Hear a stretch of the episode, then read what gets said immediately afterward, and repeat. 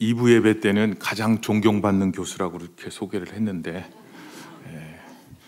3부 때는 조금 부담이 되시는지 가장 존경받는 교수 중에 하나로 이렇게 예, 그게, 맞, 그게 맞습니다.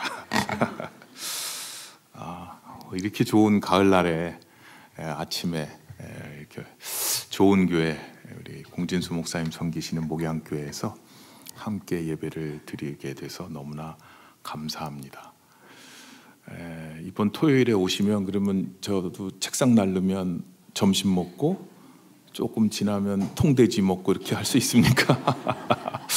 교회에 등록하려고 그랬는데 아, 4주 훈련 받아야 된다 그래서 그렇습니다.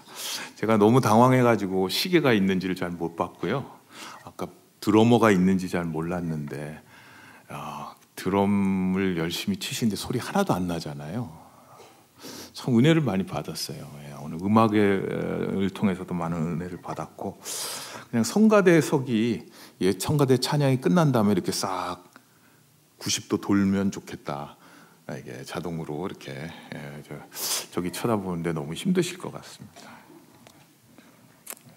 인사말 대신해서 아, 그리고 제가 교회 와서 또 감사한 것은 우리 장신대 출신 우리 노 목사님을 비롯한 많은 분들이 제가 좋아하는 목사님들이 다 여기 와 계시더라고요.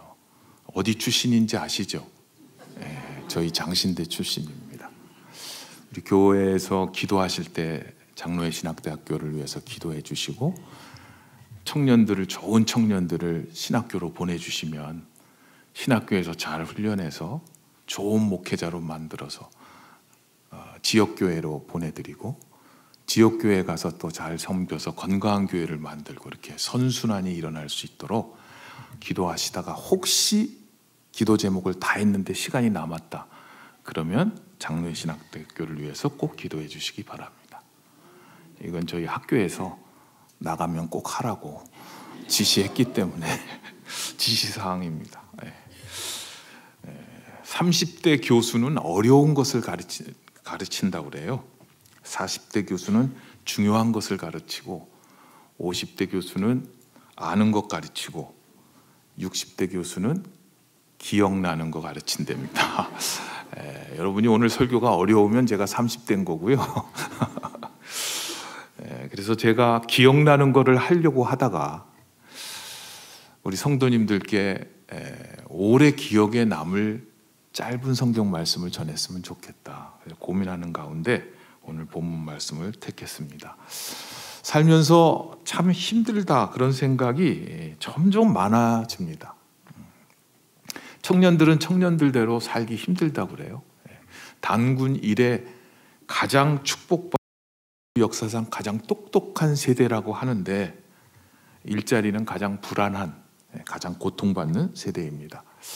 한때 베스트셀러로 어, 읽혀졌던 아프니까 청춘이다라는 책이 있는데 그 책에 소개하는 글에 인터넷 댓글이 붙었는데 이렇게 붙였습니다. 아프면 환자다. 환자는 병원에 가야 한다. 예, 청년의 마음을 잘 소개한 것 같아요. 인터넷과 디지털 스마트폰으로 초연결 시대를 살아가는 가장 똑똑한 정보가 넘치는 이 세대에 살아가고 있는 젊은이들이 절망을 하고 있습니다. 아, 제 왼수 같은 자녀들도 있습니다만은 결혼을 해야 되는데 안 합니다. 못 합니다. 높은 결혼 장벽이 있습니다. 비혼자가 늘어납니다. 출산이 하락하고 가족은 해체되고 있습니다. 자식을 낳아서 유모차를 끌고 가야 되는데 그 전에 부모의 휠체어를 먼저 끌어야 하는 세대다. 그렇게 얘기하기도 하고요. 부모 세대보다 더 가난한 첫 세대가 될 거다. 그런 자조 섞인 말을 하기도 합니다. 어, MZ 세대, 30, 40 세대 다 힘들지만 50, 60 세대를 꽃중년, 신노년, new senior, active senior 좋은 말로 부르는데 실상은 자녀 교육에 올인해 가지고 자신들 노후를 준비하지 못한 세대입니다. 메타버스, 인공지능, 채봇, 키오스크, 알 수 없는 외국어 신조어들이 난무하는 세상에서 식당 가서 자동 주문도 잘 못해서 쭈삣거리는 직장에서는 밀려나서 새로운 경제 활동을 해야 하는데 할 수 있는 일은 별로 없는 그런 세대입니다. 사회에서는 꼰대 소리 듣고 무슨 말하면 라떼 얘기 그만하라고 지적을 받습니다. 부모님께 효도해야 한다는 생각은 하는 마지막 세대이고 자녀에게 효도를 기대하지 않고 외면받는 첫 세대다. 그래서 마처 세대다. 그렇게 부릅니다. 들어보셨어요? 질병, 질병으로 인해서 의료비 폭탄을 맞아 자녀들에게 부담을 주지 않기 위해서 예, 전전긍긍하며 살아갑니다. 모든 세대가 다 살기 어렵다고 얘기합니다. 너무너무 힘들다고 아우성입니다. 그런데 세상 속에는 전쟁은 끊이지 않고 지구 생태계의 환경 오염과 지구 온난화 모든 지표들이 우리를 살아가는 삶을 불안하게 만듭니다. 그리고 미래를 예측할 수가 없습니다. 이러한 때에 어떻게 살아가야 될까? 성도들은 고민하지 않을 수 없습니다. 그런데 우리 공진수 목사님 어, 바울 사도의 선교지 고린도 교회 오늘 본문이 있는 이 고린도 교회 가셨을 가셨을 텐데 예. 그 고린도 교회 당시도 그렇게 살기가 편하지 않았습니다. 유대인들은 나라를 다 빼앗겼습니다. 그리고 어, 세상 속으로 흩어진 디아스포라로 살았습니다. 그곳에 와서 복음을 듣고 예수님을 만나고 교회를 세우고 고린도 교회가 세워졌는데 얼마 지나지 않아서 고린도 교회에도 싸움이 일어납니다. 개바파, 바울파, 아볼로파. 에이, 나는 이파저파도 아니다. 그리스도파.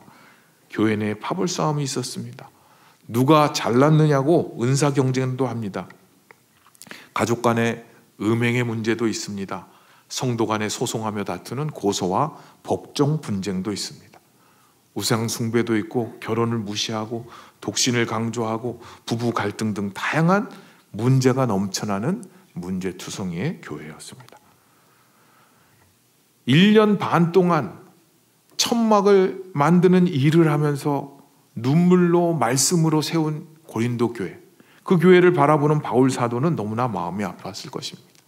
그래서 고린도 후소 편지, 전서와 후소 편지를 쓰는데 바울 사도 자신도 그렇게 편한 삶이 아니었습니다. 하나님의 나라를 위해서 선교한다면 하나님께서 복을 내려주시고 그를 건강하게 해주시고 하셔야 될 텐데 줄이고 목마르고 헐벗고 매맞고 정처 없이 다니고 모욕당하고 박해와 비방을 받았다라고 말합니다. 오늘 본문 말씀 앞부분에 보면 고린도후서 1장 바울 사도는 선교 여행 중에 수많은 환란과 고난으로 마치 죄수가 사형 선고를 받아 죽음을 앞에 두고 있는 것과 같은 상황이다고 이었다고 고백합니다. 고린도후서 1장 8절 형제들아 우리가 아시아에서 당한 환란을 너희가 모르기를 원하지 아니하노니 힘에 겹도록 심한 고난을 당하여 살 소망까지 끊어지고 우리는 우리 자신이 사형 선고를 받은 줄 알았다라고 합니다. 바울은 자기의 삶이 마치 사형 선고를 받은 것 같은 심한 고난으로 인해서 살 소망이 끊어진 그런 삶이었지만 하나님의 위로와 소망 가운데 살 수 있었던 것은 구원의 하나님께 내 소망을 두었기 때문이고 이는 우리로 자기를 의지하지 말고 오직 죽은 자를 다시 살리시는 하나님만 의지하게 하려 하심이라. 바울 사도의 고백입니다. 그 말씀을 하면서 오늘 본문 20절 말씀에 도달합니다. 제 생각에 이 바울 사도에게는 이 짧은 한 구절이 그의 삶을 이끌어가는 삶의 원동력 되는 말씀이었을 것이다 라고 생각합니다. 그는 이 말씀을 근거로 해서 하나님의 말씀에 쓰여져 있는 약속 때문에 그는 자신의 죽을 것 같은 위험 가운데도 고린도 교회 성도들을 향해서 위로의 말씀을 전하고 있습니다. 20절 하나님의 약속은 얼마든지 그리스도 안에서 예가 되니 그런즉 그로 말미암아 우리가 아멘하여 하나님께 영광을 돌리게 되느니라. 이렇게 구절을 딱딱 잘라서 읽으면 바로 이해가 되죠. 쉬운 성경은 이렇게 번역했습니다. 하나님의 모든 약속이 그리스도 안에서 예가 되었습니다. 그러므로 우리는 그리스도를 통해 아멘이라고 함으로써 하나님께 영광을 돌립니다. 이 말씀에서 우리는 세 가지 교훈을 받을 수 있습니다. 우리의 삶의 고난과 인생의 난관에 복잡할, 봉착했을 때 첫 번째 해야 될 것은 하나님의 약속의 말씀을 기억하는 것입니다. 하나님의 약속은 예수님 안에서 예가 된다, yes가 된다는 것을 기억해야 합니다. 삶이 나를 계속해서 괴롭히고 불편하게 할 때 하나님의 약속을 기억하는 것입니다. 하나님의 약속은 하나님을 신뢰하는 사람들에게 하나님께서 보장하는 선물입니다. 사울은 바울 바울 사도는 디모데에게 쓴 두 번째 편지에서 디모데후서 1장 1절에서 이렇게 말합니다. 하나님의 뜻으로 말미암아 그리스도 예수 안에 있는 생명의 약속대로 그리스도 예수의 사도가 된 바울이다. 하나님의 뜻으로 부름 받아서 예수 안에 있는 생명의 약속들로 인해서 예수님의 사도가 된 바울, 예수 안에 있는 생명의 약속대로 사도가 되었다는 분명한 소명, 자의식, 그런 기억을 가지고 그는 삶을 살았습니다. 이스라엘 민족의 조상인 아브라함은 친척 아비 본토 땅을 떠나서 하나님께서 지시하시는 땅으로 가라고 하나님께서 음성을 들려줍니다. 하나님의 약속을 받았습니다. 그리고 하나님께서는 이렇게 약속을 하십니다. 내가 너로 큰 민족을 이루고 내게 복을 주어 내 이름을 창대하게 하리니 너는 복이 될지라. 땅의 모든 족속이 너로 말미암아 복을 얻을 것이라. 하나님의 위대한 약속의 말씀이 선포되었고 그 약속의 말씀을 믿고 순종하였지만 10년이 지나고 20년이 지나도 하나님의 약속이 성취될 기미가 보이지 않습니다. 복의 근원이 된다고 말씀하셨는데 자녀 하나 없습니다. 하나님께서 내가 지시할 땅으로 가면 그 땅을 복되게 하시겠다고 했는데 정착할 땅도 없습니다. 몸은 어느새 백세가 되었습니다. 그러나 아브라함은 하나님의 약속을 기억합니다. 로마서 4장에 보면 아브라함이 백세가 되어 자기 몸이 죽은 것 같았으나 바랄 수 없는 중에 바랬다라고 말합니다. 4장 20절부터 보면 아브라함은 믿음이 없어 하나님의 약속을 의심치, 의심하지 않고 믿음으로 견고하여져서 하나님께 영광을 돌리며 약속하신 그것을 또한 능히 이루실 줄을 확신하였으니 그러므로 그것이 그에게 의로 여겨졌느니라. 하나님의 약속을 기억하는 것이 믿음입니다. 어떻게 하나님의 약속을 기억합니까? 하나님의 말씀을 통해서입니다. 오늘은 교회력으로는 종교개혁주일입니다. 1517년 10월 31일에 마틴 루터가 비텐베르크 성문 그 문, 문에 95개 조항을 붙이고 참된 회개만이 속죄의 길이고 죄의 용서는 하나님만 하시는 것이고 면죄부는 결코 죄를 사하거나 징벌을 면하게 할 수 없다고 주장한 내용입니다. 루터는 그 일로 인해서 출두 명령을 받습니다. 법정으로 나오라는 명령을 받고 자신이 말했던 모든 저술들과 주장들을 철회하라고 요구를 받습니다. 루터는 하루 동안 고민한 후에 이런 유명한 말을 남겼습니다. 종교 개혁은 내가 고안한 것도 아니고 사주를 받아서 한 것도 아니다. 성경에 있는 내용을 그대로 표현한 것이다. 나는 내가 인용한 성경에 의해 구속을 받으며 내 양심은 하나님의 말씀에 사로잡혀 있다. 나는 양심에 반한 것은 안전하지도 않으며 옳지도 않기 때문에 그 어떤 것도 철회할 수 없고 철회하지도 않을 것이다. 하나님의 말씀을 읽으며 하나님의 말씀 속에서 신앙의 본질, 믿음의 본질, 성경을 읽으면서 종교 개혁이 시작되었습니다. 루터 이전에 종교 개혁을 부르짖었던 많은 사람들, 위클리프는 영어로 성경을 번역합니다. 얀 후스는 체코어로 성경을 번역합니다. 그 당시에 성경은 오직 라틴어만 썼고 미사도 라틴어로만 했고 평신도들은 라틴어를 이해할 수도 없고 성경을 읽을 수도 없고 예배의 의미도 도저히 알 수 없었습니다. 얀 후스는 이단으로 몰려서 화형에 처해지는데 그때 그가 한 말은 권위의 유일무이한 원천은 성경에 있다. 성경만이 우리 믿음의 유일한 권위라고 주장을 합니다. 하나님의 말씀이 내가 구원을 받는 것은 율법을 지켜서가 아니라 하나님의 은혜로 된 것이다라는 하나님의 말씀이 진리이기 때문에 그 진리의 약속의 말씀이 믿는 자에게 성취되는 것입니다. 나 같은 인간을 누가 사랑할까? 사탄은 우리에게 공격하지만 하나님께서 너를 보배롭고 존귀하게 여겼다. 내가 먼저 너를 사랑하였은즉 내가 사랑하는 것이 마땅하다. 사랑하시는 하나님이심을 성경이 말씀하고 있기 때문에 그 말씀을 믿는 자들에게 그 말씀의 약속은 유효한 것입니다. 예수 사랑하심은 어디에서 배웠어요? 성경에서 배웠습니다. 우리들은 약하나 예수 권세 많도다. 날 사랑하시 성경에 써 있네. 성가대가 먼저 해주셔야 되는데 성 성가대 탓이에요. 성경에 써 있습니다. 하나님의 약속의 말씀이 yes가 되는 것은 하나님의 말씀 성경에 하나님께서 쓰셨기 때문입니다. 그러므로 하나님의 약속의 말씀에 예수님으로 말미암아 그렇게 되어지기를 원합니다. 아멘으로 응답해야 합니다. 그 약속은 예수님 안에서 아멘하여 yes가 됩니다. 성경을 읽으면서 때로는 말씀이 이해가 안 됩니다. 이 성경의 약속의 말씀이 나에게 무슨 의미가 있을까 그런 생각이 들기도 합니다. 얼마 전에 40대 초반에 한 MZ 세대죠 만났습니다. 한 10여 년 동안 옆에서 제가 지켜봤습니다.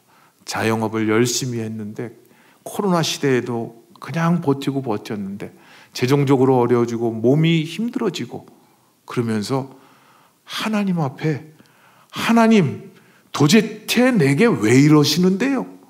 그런 질문이 속에서 나왔다. 하나님 도대체 내게 왜 이러세요? 하나님의 약속은 도대체 나에게 무슨 의미가 있어요?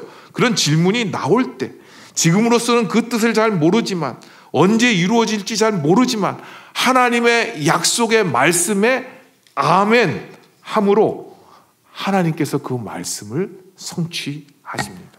예수님께서 말씀하시기를 나쁜 아버지도 생선을 달라 하면 자녀에게 뱀을 주거나 빵을, 빵을 달라는 자식에게 돌멩이를 주지 않는다. 하물며 하늘에 계신 너희 아버지께서 우리에게 좋은 곳으로 주시지 않겠느냐. 하나님께서 약속하신 내가 너에게 좋은 곳으로 주겠다고 하신 약속의 말씀에 아멘이라고 대답하고 응답하면 하나님께서 그 약속을 우리의 삶에서 이루어지기 이루어지도록 시작하십니다. 내 삶에 재앙이 있고 어려움이 많고 병들고 고통이 올 때 예레미야 29장 11절 말씀 여호와의 말씀이라 너희를 향한 나의 생각을 내가 안 하니 평안이요 재앙이 아니니라 아멘. 너희에게 미래와 희망을 주는 것이라 아멘. 너희가 내게 부르짖을 때 내게 와서 기도하면 내가 너희들의 기도를 들을 것이요 아멘.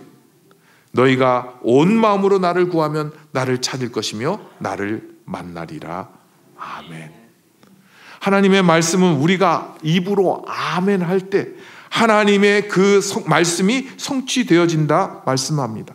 로마서 10장 8절에서 10절까지 쉬운 성경 번역입니다. 성경이 무엇이라고 말합니까? 말씀이 내게 가까이 있으니 내 입에 있고 내 마음에 있다. 이것이 바로 우리가 선포하는 믿음의 말씀입니다.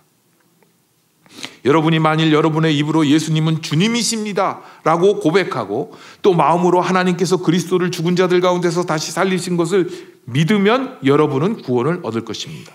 여러분은 마음으로 믿어 의롭다함을 얻으며 입으로 고백하여 구원을 얻습니다. 아멘. 입으로 예수님은 주님이십니다. 고백하고 하나님의 약속의 말씀이 마음에만 머물러 있는 것이 아니라 우리 입에 있을 때 아멘으로 고백할 때 믿음의 능력의 말씀이 나타납니다. 셋째, 예수님 안에서 성도의 예스와 아멘을 통해 하나님께 영광을 돌리는 하나님이 빛나게 빛나시게 하십시오. 그리하면 우리의 삶이 하나님께 찬송이 되며 하나님께 영광을 돌리게 됩니다. 오늘 찬양대 찬양이 영광 찬양이어서 얼마나 감사했는지 몰라요. 우리는 우리 스스로를 빛나게 할 수 없지만 하나님이 빛나시는 영광스러움 때문에 우리도 영광에 참여하는 자녀들이 될 수 있습니다. 나는 무기력하고 나는 무능하고 나는 불충하고 나는 부족하지만 하나님의 은혜로 구원받은 우리가 하나님 때문에 하나님의 자녀가 되었기 때문에 하나님의 자녀가 되는 우리에게는 하나님의 영광스러움에 참여할 수 있는 사람들이 되어집니다. 내 능력과 내 수고와 내 노력으로 얻을 수 있다면 그건 내 노력의 결과입니다. 그러나 내 능력으로 내 죄를 사할 수 없고 내가 영원한 생명을 얻을 수 없고 예수 그리스도를 믿음으로 얻어지기 때문에 그 예수님으로 인하여 우리는 감사하고 하나님의 은혜이고 하나님의 영광스러움이 드러나게 됩니다. 우리 공진수 목사님도 책을 여러 권 쓰셨는데 저는 교수하면서 책도 몇 권 못 썼어요. 근데 책도 안 읽어요 사람들이. 그래서 불우한 저서들이 많아요. 재판도 못 해봤어요. 근데 최근에 몇 년 전에 제 제자가 제가 쓴 글을 보고 작곡을 했어요. 그래갖고 그 작곡이 떠가지고 저도 떴어요. 예, 제 이름을 잘 모르시겠지만 감사송이란 걸 치면은 지금 사람들이 많이 부르죠. 네, 다음 주에 추수감사 주일인데 예, 그 찬송 많이 부릅니다. 유튜브에도 얼마나 많은 사람들이 불렀는지 몰라요. 근데 거기에 보면 작 작사가 홍인종 이렇게 써 있어요. 예.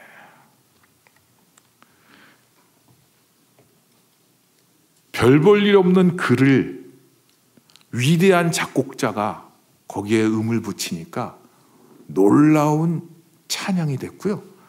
그 찬양이 들려지니까 저도 덩달아서 빛을 보게 됐어요. 그래서 가끔씩 문자가 와요. 동기들이 야 이거 네가 쓴 거 맞냐?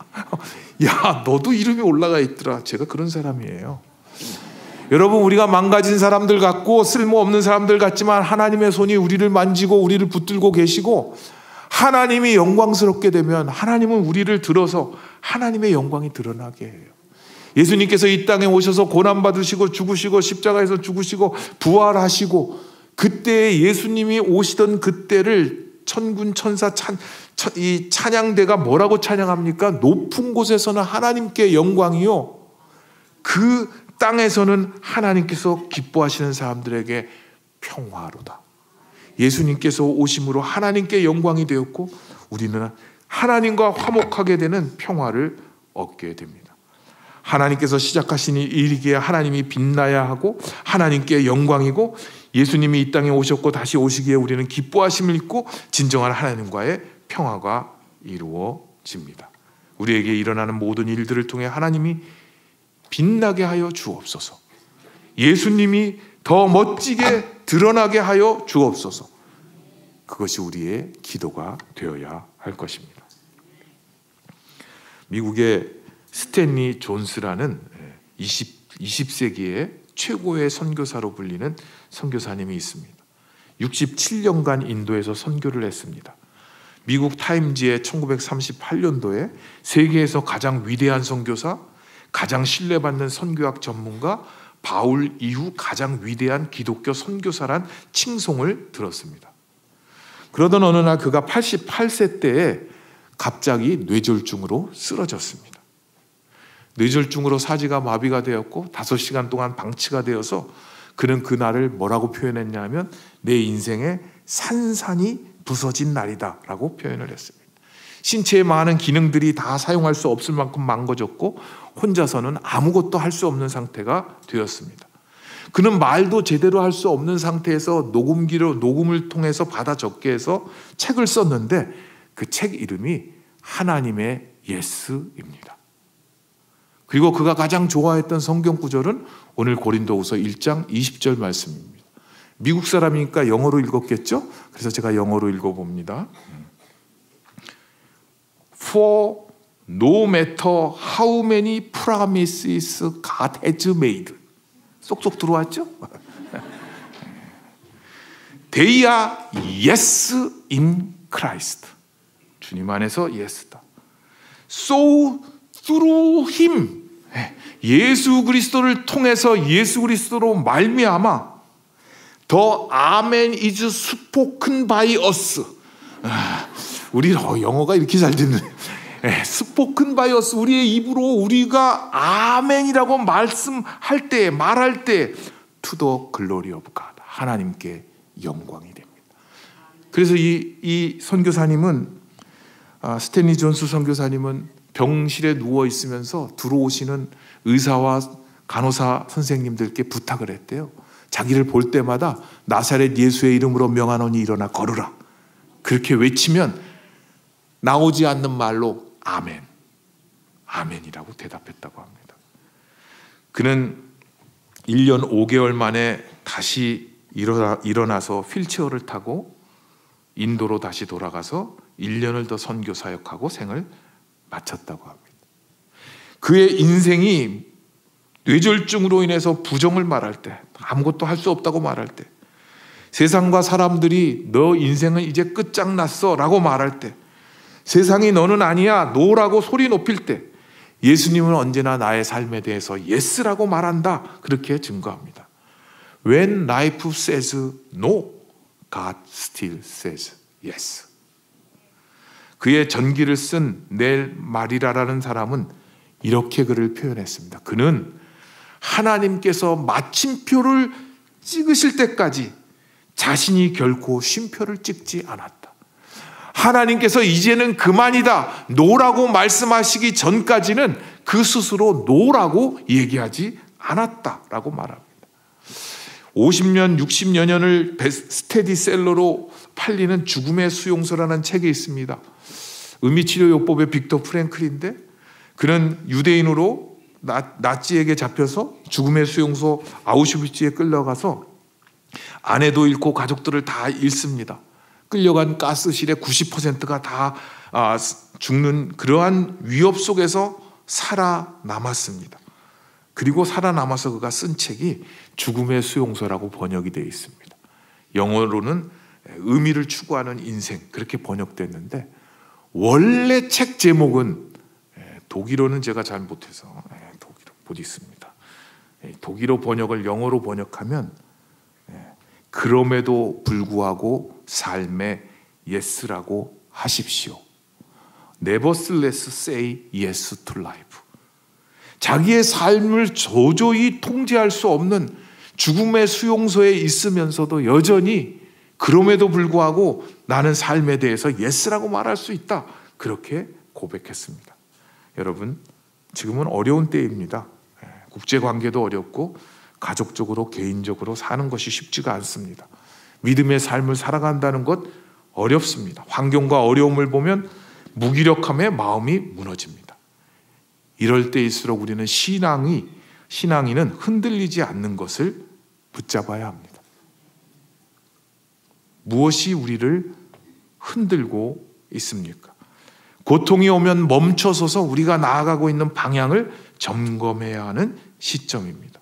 고통을 넘어 하나님의 뜻을 묻고 하나님의 약속을 발견하면 하나님을 향하여 우리는 신앙의 반응을 시작할 수 있습니다.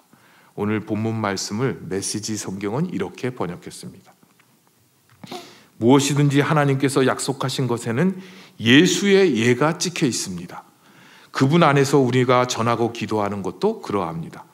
우리가 전하고 기도하는 것에는 위대한 아멘, 하나님의 yes, 우리의 yes가 아주 또렷하게 찍혀 있습니다. 하나님의 약속의 아멘으로 고백하면 예수님 안에서 yes가 되고 우리는 하나님께 찬송과 영광이 됩니다. 세 가지를 기억하십시오. 좋은 곳으로 주실 하나님의 약속은 예수님 안에서 yes입니다. 하나님의 약속대로 되어지기를 기대하고 아멘으로 기도하면 하나님께서 그리스도 안에서 모든 것이 yes가 되게 합니다.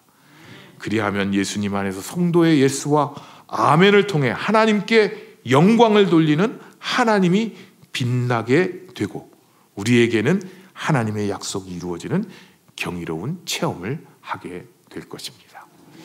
목양교회로 사행시를 졌습니다.